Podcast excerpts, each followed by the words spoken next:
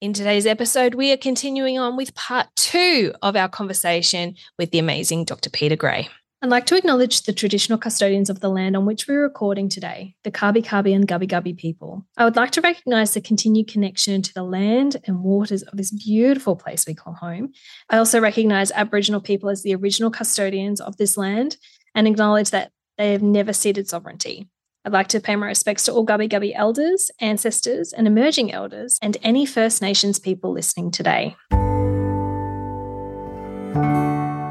Hello, everyone. This is the Raising Wildlings podcast, and I am your host, Vicky Oliver. Now, if you've been a fan of the show, you may recall our very first episode way back in 2020. I distinctly remember it because I was sitting so nervously in front of the computer on an island off the coast of Queensland during one of our lockdowns. And I was having that moment when you realize that you're talking to someone whose work has completely turned your world upside down. It's turned your ideas on education upside down and has set you on the trajectory of starting a business and homeschooling your children. I'm, of course, talking about Dr. Peter Gray, who is a professor at Boston University. Uh, he works in neuroscience and psychology and his book Free to Learn is one of the most recommended books that we have ever had on the podcast. It's it is the number one book that I recommend to anyone who is considering homeschooling or anyone who is remotely interested in child development and play. And of course, it has set me on this path that Nikki and I are on right now. So we thought it was about time that we invited him back onto the podcast, but we wanted to talk to him more, of course, about play. Last time we had him, if you want to go all the way back to episode one, we talked a little bit more about um, self directed education. And this time we wanted to talk more about play. He started a new Substack. He has got such amazing research and understanding around play in children. Uh, so, this is part two of the conversation. If you missed our first part, go back and have a listen. We talked about the evolutionary history of play, what we stand to lose in our culture if we forget how to play or we lose the value of play. And we talk about obviously the fundamental process of play as part of children's learning. And also the fact that we think that it's quite trivial um, but the fact that it is trivial and that we don't have a predetermined outcome, that's the reason why play is so, so powerful in our lives. Um, I also talked a, a lot about, um, or I wanted to understand why he doesn't like the idea or the term unstructured play. And then we started to talk about why it can be really difficult as parents to want to engage in play with our children, which segues very nicely into where we're going to pick up again in this part of the conversation. We start talking about multi age play. So let's get started with part two. Welcome to Raising Wildlings, a podcast about parenting, alternative education, and stepping into the wilderness, however that looks, with your family. Each week, we'll be interviewing experts that truly inspire us to answer your parenting and education questions. We'll also be sharing stories from some incredible families that took the leap and are taking the road less travelled. We're your hosts, Vicky and Nikki from Wildlings Forest School. Pop in your headphones, settle in, and join us on this next adventure.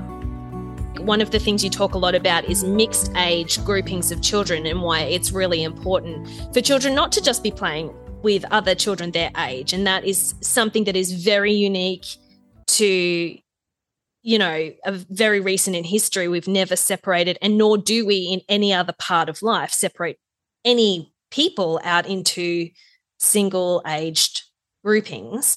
What what what are we missing when we do that? Yeah. So Uh, so I'm a big advocate of mixed age play. Now that might sound a little contradictory to what I've just said that adults and children playing together often doesn't work very well.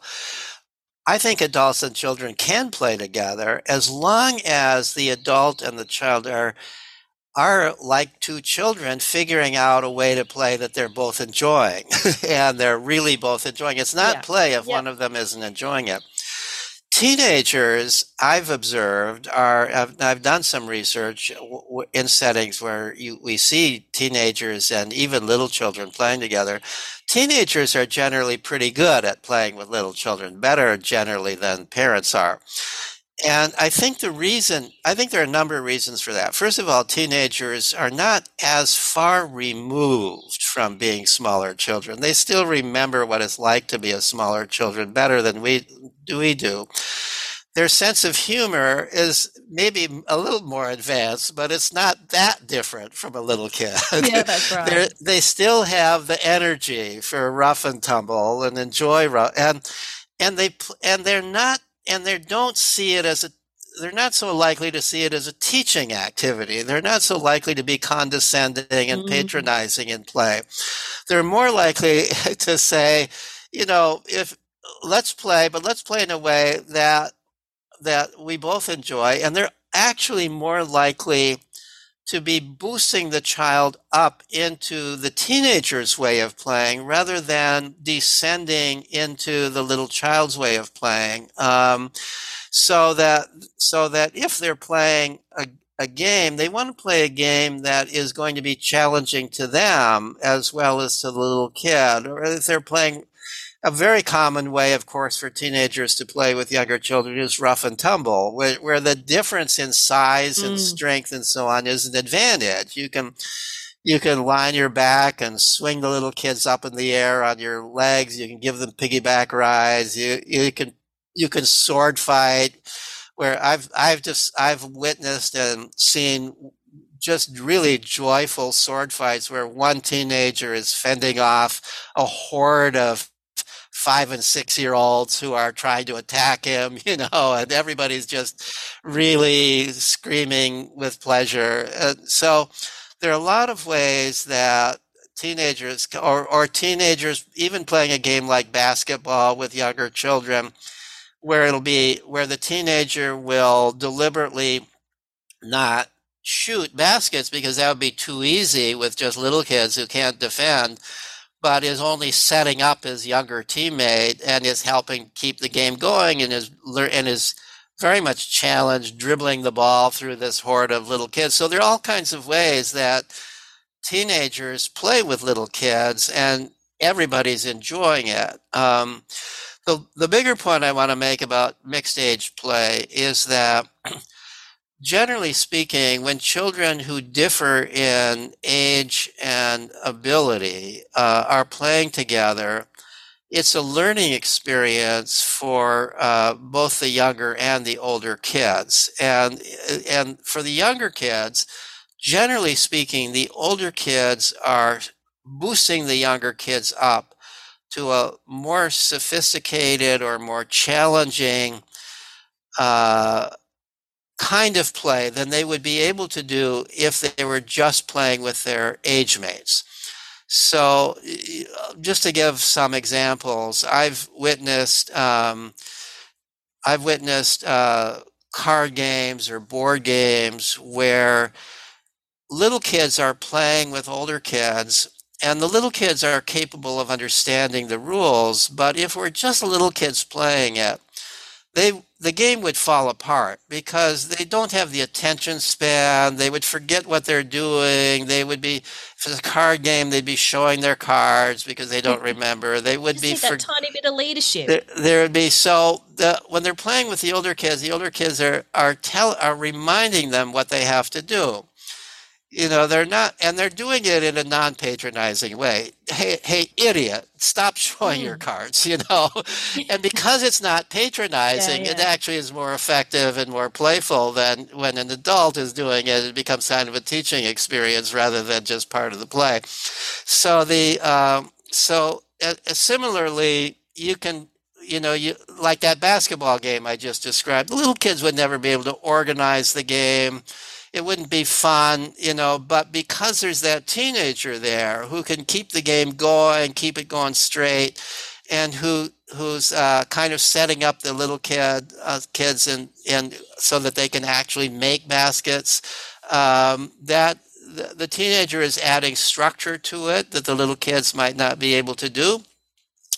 And the and there are many f- forms of play where the teenagers are are either literally or figuratively boosting the child up, uh, helping the child climb a tree uh, by partly by boosting, but also by standing underneath if the child fell. You know, the uh, they're so the so and and and what are the older kids learning in in when they're playing in this kind of way? The older kids are learning.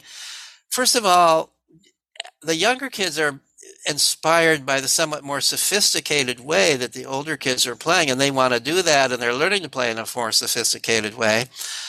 But the the older kids are being inspired by the creativity and the energy of the younger kids. Um, we tend, I don't know if this is because of the culture we're growing up in or if it's just kind of biologically natural, we tend to, as we grow older, even in childhood, lose a little bit of our of our creativity, and um, we tend to uh, become a little bit more, a little bit less flexible in our in our activities, a little bit, and and and little kids tend to retain a little more spontaneity and a little more creativity. And that can inspire the older kids. The other thing that can happen is what I've seen is older kids, maybe just partly with the excuse that they're little kids, will continue to play at, at things like building with blocks or, or clay or painting pictures. In our society, you know, kids begin to think that they're too old to do this kind of stuff. This is baby stuff, you know, which is why not very many of us grow up to become artists. little kids are artists, and then we kind of lose that. But if there's little kids around, I've seen that kids continue to do these things with little kids or and they're kind of inspired to do it and they become better artists as a result of that they continue to play at artistic things because little kids are playing that way they continue maybe to play in a more imaginative way because little kids are little kids always want to play in imaginative ways. And um, so older kids if they're playing with little kids or even if they're just being inspired by little kids may continue to bring more imagination into their play. So it works both ways in terms of uh, affecting play. But the other thing that the older kids are learning in such play is sort of how to how to be a nurturer, how to um, look out for little kids, how to um, how to and how to teach because you're not teaching in a pedantic sort of way. You're you're whenever you're playing something, you where the where you kind of have a sense of what you're supposed to be doing here, and you have to then explain it to the little kid who doesn't know.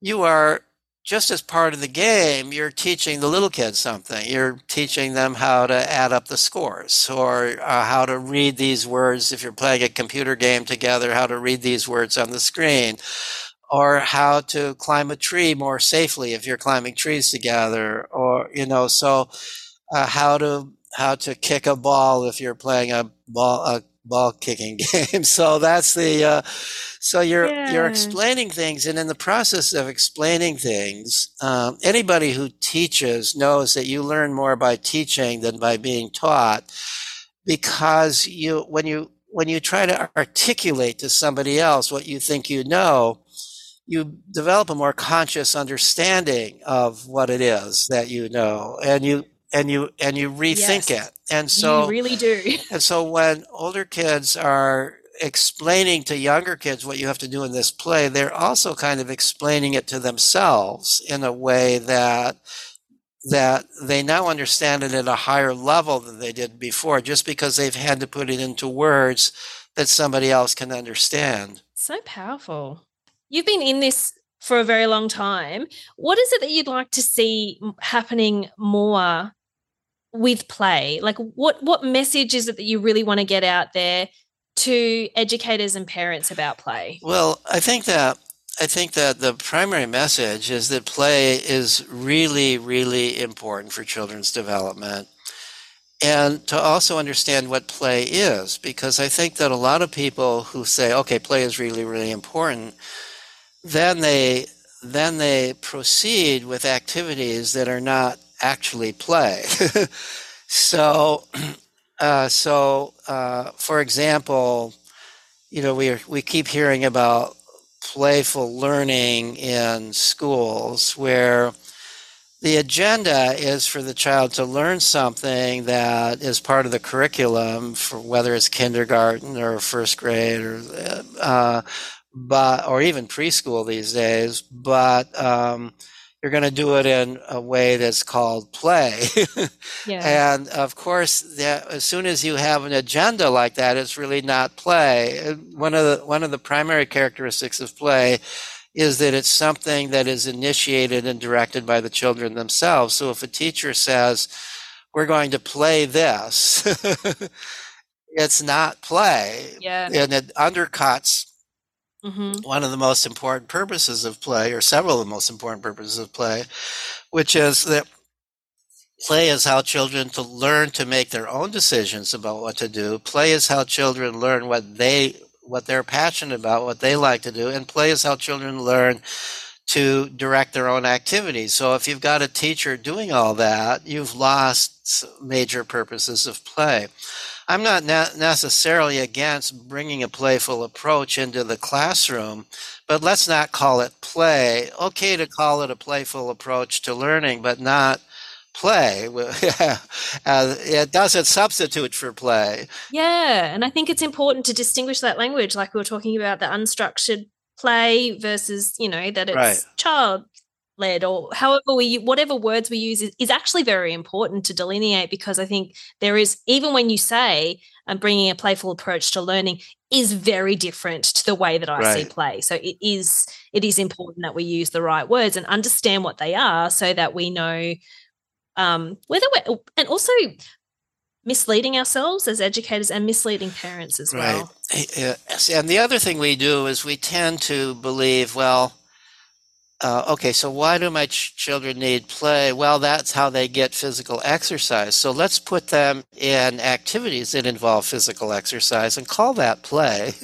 so mm-hmm. we put them in yeah. in adult directed sports, whether it's the little children's playing soccer with a coach yeah. and and uh, um, and so on, or baseball or basketball or whatever it is. Um, and again, that is not play because it's adult directed, it's adult initiated. It's really more like school. It's like more of school. It's it's mm. it's you're being you're you're being managed. It's fun. It's fun if you want to do it. That's right. And I'm not against these things, yeah. but I don't think parents should put their children into them unless the child is begging to be in it.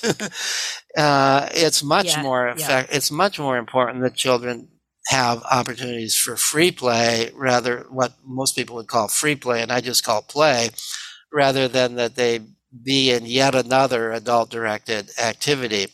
That's true. An activity can be fun without being play uh, if the child really wants to do it. Um, but generally mm-hmm. speaking, mm-hmm. there's a lot of research showing children have a lot more fun when they're really playing and chasing one another around when they're involved in adult directed sports. Uh, they're even getting more physical activity when they're playing on their own outdoors because there's a lot of just waiting time and sitting on the bench and so on in adult directed sports. Yeah. Uh, and some sports aren't really that active. And some sports are not really that active. And so, so that's the, the, and the, and the other thing we tend to do if we think, well, our children need play, is we we might take them to the park a lot, uh, but it's us taking them to the park, and so the adult is there. and one thing we know mm. in our world today is that even the mere presence of an adult monitor inhibits play in children. uh, there's actually research showing there's this was a study done a number of years ago when there were still children playing in parks without adults present. And what they found was they observed children and they observed how physically active and vigorous the children were in the park uh, playing. And they found that if there was an adult present, and controlling for everything else, the gender and age of the children and so on, if there was an adult present, the children were far less likely to be playing in a, a, vigorous way, really physically chasing one another around, climbing trees, doing all the kinds of things that we think of as healthy, vigorous physical play, than if there was an adult around. So the mere presence of an adult eh, who's monitoring inhibits play probably even if the adult isn't deliberately doing so, but just because the children feel like that the adult is going to criticize them or they have to do what they think the adult wants them to do rather than what they feel like they're doing. The other thing about taking children to the park, if you're taking little children to the park and you think, well, that's compensating for the fact that I can't just let them go outdoors and play in the neighborhood, um, First of all, there's limited activities you can do in that playground. I don't know about in Australia, but playgrounds in the United States have become extremely uninteresting. All the all the big slides and merry-go-rounds and the and uh, teeter totters that used to be there have been taken away because they're now regarded as dangerous. And so there's nothing there that's really fun to play on for anyone more than three years old. and yeah. so, and there may be a yeah. sandbox or something. So, but there's limited activities. And, and secondly, every time you take the child to the park, if there are other kids there, they're probably different kids than from the last time you took them to the park. So they're not making regular playmate friends that way. Uh, necess- they're not necessarily doing that. So, uh, whereas neighborhood play, you know, the the in the days when you could just send your kid out, and other parents were sending their kids out, and they were playing in the neighborhood. You're seeing the same kids. You're making friends. You're developing. You're developing a, a kind of culture of play. You're developing. You know, these are the things we like to play together, and these are the things that, that those other people like to play together. And when I want to play with play their way, I play with those other people you're you're learning you're learning really how to make and keep friends. You're learning a lot more than you would be in every time you're playing. There's you're trying to interact with strangers or you're ignoring the strangers because you don't really know the strangers. Right. so and secondly you can bring stuff out from your house. You can bring out boards and tools and you can bring out your scooters and you can bring out your dolls or whatever it is you want to play with. And you can play in so many different ways that when you're playing in the neighborhood. So there was actually a research study, and this was done in the 1990s in uh, Zurich, Switzerland, where the researchers um, studied five year olds in two different neighborhoods. They were similarly socioeconomically, so in most ways,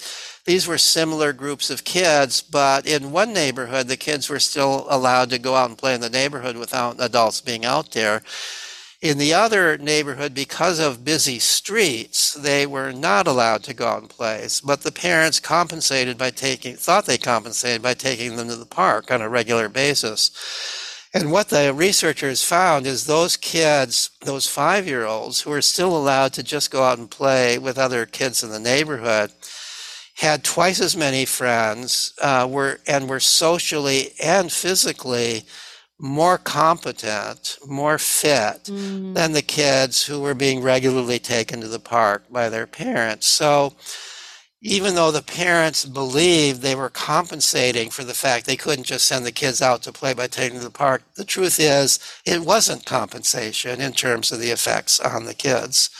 Fascinating. And uh, yeah, it says a lot about the way we design our neighborhoods these right. days and and and all of that like there's so many moving parts in the way how quickly our society has changed but i do see many places around the world making allow like actually putting that in their minds when they're designing cities towns new developments and things like that to hopefully make them more accessible and and that having that feeling of safety for parents as well, which I know is probably right. one of the big barriers too. Right. Yeah, we've gone through at least in the United States a period where, you know, new housing development. You don't even there aren't even sidewalks. So you know, sidewalks used to be a place to play. Yeah. You know, there are all kinds of si- sidewalk games, but yeah, they were. The street I live on, for example, there's no sidewalks, and and there's just a street, and so the uh, And so there's no easy way, even if a kid wanted to go to a nearby park, they'd have to walk on the street to get there, which most parents, even I, would regard mm. as dangerous. So we've got a bit of work to do to find right. other ways to to undo undo the, right. the, the harm that we've done in I think just how, how quickly our society's moved away from where where we were so long ago. But the work that you do, Peter, is still so important. It's still widely talked about. Um, it's your book is the number one book that we recommend. And it also probably comes up the most with um, our guests that come on when we say what's a what's a book that you we would recommend? And your one still comes up as being like quite a life-changing book for for many many families and i know that it has been for both nikki and i and in our own journeys with our families. So thank you so much again for joining us uh, on the podcast today. Where can we find out more about your substack? What what can people do to be following along with your amazing thoughts well you can easily subscribe to my substack you know just uh, uh, you could you could uh, is is uh, um, you, I'll link, it, it in the show the easiest way to find, find it, yeah. it, You can subscribe free, or you could make a voluntary pledge if you wish, uh, voluntary donation to the Substack. What I do for any any profit that I get for people who get a paid subscription, which again you don't have to do, you can do it free, but a paid subscription, any profit I get, I donate to. Um, to organization, nonprofit organizations that are aimed at uh, creating more opportunities for children's play and, and freedom in learning. Uh, so if somebody wants to make a $50 uh, paid subscription, I encourage you to do so, but I also encourage you, if that's something you are not prepared to do, to just subscribe for free. If you subscribe, you'll if you subscribe, you'll get a regular email indication whenever there's a new um, right now I'm doing one a week, and so there's a new one every week, usually on Tuesdays. It's been so great. I've, I've really enjoyed going back through and reading um, those articles because you talk about it a lot in the book and I've seen a lot of your things, but it's it's always refreshing and always important to to go back over it. And also I love seeing the comments at the bottom because the more educate educators in particular who are understanding your work, I think that that has a very big ripple effect um, with the wider community. All right. Thank you so much, Peter, for being with us today. We really appreciate it. Well, thank you. It's, it's been my pleasure.